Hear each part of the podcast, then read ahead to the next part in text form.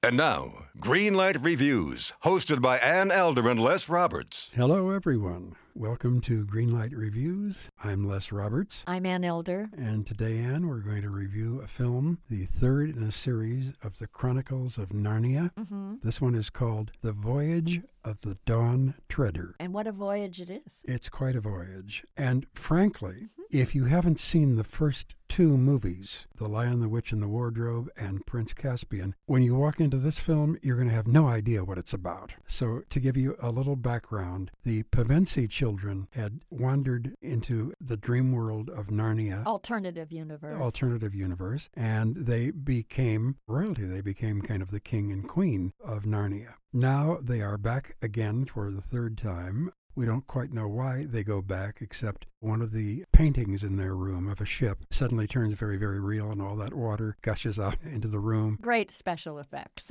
Terrific special effects. Done in 3D. They wind up in the sea, and they are picked up by a ship called the Dawn Treader, mm-hmm. and they decide to go back to Narnia. And along the way, they have all sorts of adventures and wars and things with sure. dragons and dwarfs and all sorts monsters, of people, sure. monsters. And they finally get to Narnia, which is the edge of the world, apparently. Mm-hmm. Along the way, of course, they've had some life lessons that are gently spoon fed to them and to the audience. Of course, of course. You know, I have to say, there's something about about the Narnia films that really grab my heart. It must be that those movies remind me of my childhood, the way they're shot, the photography, the technicolor landscapes, the acting, the stories. I just really feel comfortable and I feel very safe seeing these films. They're wonderful places to go. Life is kind of idealized in movies like this. And I think that the concept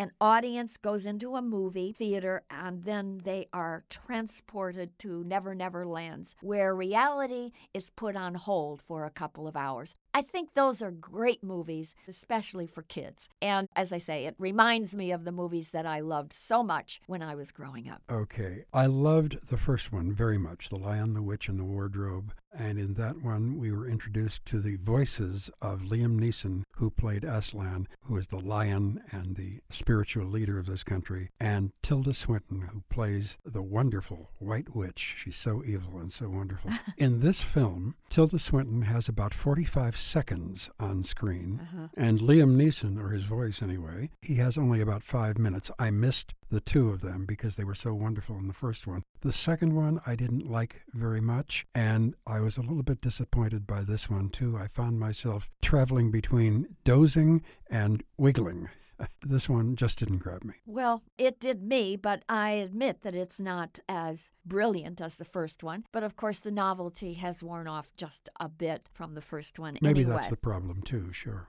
I like this because the four youngsters in this film are always ready for adventure. They've got a lot of spunk, and this story serves up a lot of it as these kids sail from island to island searching for the seven swords that they are supposed to locate. That once they do and lay them end to end, that will then create peace in the kingdom of Narnia. That's basically the concept behind the plot line here. And also, that will free the lords of Narnia who are currently being imprisoned once those swords are located. So there's a lot of fun adventure here. It's kind of a pirate movie, and I really thought that the movie was a lot of fun. There's a new character that I don't remember in the earlier ones, the bratty Eustace. He's a terrible, hideous kid, very difficult to like, and he is magically transformed into a dragon about halfway through the film, and oh, I thought yes. that was a good decision on the part of Aslan the lion to give him a life lesson because he was so terrible to his colleagues, the other kids. So all of a sudden, Eustace has to perform some deeds as the dragon, and he then can be magically transformed back to a human self later on in the movie. I think the movie is a great deal of fantasy fun, Les. That darling mouse, his name is Reepicheep,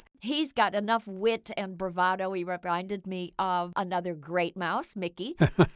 there are a lot of clever effects in this film. Michael Apted did a terrific job utilizing the medium of 3D. In this movie, that really helps the whole storyline, I think. Well, indeed it does. And You know, we are now seeing so many films in 3D, and half the time I'll wonder why did they Right. go to all this trouble because they can charge another three bucks for the glasses. Well, or they didn't need to. I think in this movie it was helpful. it was absolutely helpful because the special effects were quite wonderful. They're fabulous. Really, they are great. And, you know, I thought the two Pevensie children, played by Georgie Henley and Skandar Keynes, were as good as they were in the first two. Ben Barnes comes back as Prince Caspian mm-hmm. for a while, and the Eustace Scrubb character is played by Will Poulter. And I've got to say that he overacted quite dreadfully until they turned him into a dragon, and then he was better. He was fine. You know, one thing that's wonderful about these movies is that this is a universe that's pretty much run by youngsters, by adolescents. There are no adults in this film, at least ones that we can see. And that's a lot of fun, I would think, for youngsters to go to a movie and see a film in which the young people make the decisions for their own actions. And I like that. They have to bear the consequences and the responsibilities of their actions. And that's a very good lesson that C.S. Lewis's movies give us. The other scene that I want to bring up is the one Yep. played by Lucy. I thought that was the most charming sequence. You know how young girls, when they're 13 or 14, keep wishing that they were 20 years old and they want to say goodbye to their childhood. And she gets that wish. And for a few minutes on screen, she is suddenly magically transformed to being a 20 year old girl at a very swanky soiree English garden party. And all of her friends have grown up too. And within a matter of seconds, she realizes that being grown up isn't so great after all. And, you know, that's a terrific little tiny spoon fed lesson about life that the childhood is to be relished. And magically, of course, she can go back to being a 13 year old girl in the movie, and she's very grateful for it. Those are the kinds of moments in these C.S. Lewis movies that I really, really enjoy. So I like this film quite a lot. Okay, I didn't like it nearly as well. I also want to point out that a lot of the messages in all three of these films are quite religious if you think about it. Well, the green mist certainly represents Satan. Absolutely, absolutely. I wasn't totally comfortable with them. This one just didn't grab me I know very it much. didn't. I'm sorry it didn't. Now, as I say, I was very impressed with the way it was produced and directed. I was very impressed with the young actors, especially Georgie Henley and Skandar Keynes. hmm So I'm going to give this a yellow light. Okay. I think if you are 13 or less, you're probably going to like this film a lot more than I did. Okay. So if you are a child listening to us right now, this is a green light for you. But for the rest of us, for me, it's a yellow light. Okay. Well, I really enjoyed Voyage of the Dawn Treader. I'm going to give this a green light. And also, I want to follow that up with a very solid request to the folks out in Hollywood to keep these wonderful family friendly movies coming. They're really a delight, and we need more of them. Okay, a green light and a yellow light for The Chronicles of Narnia The Voyage of the Dawn Treader. Interesting title and too long to say.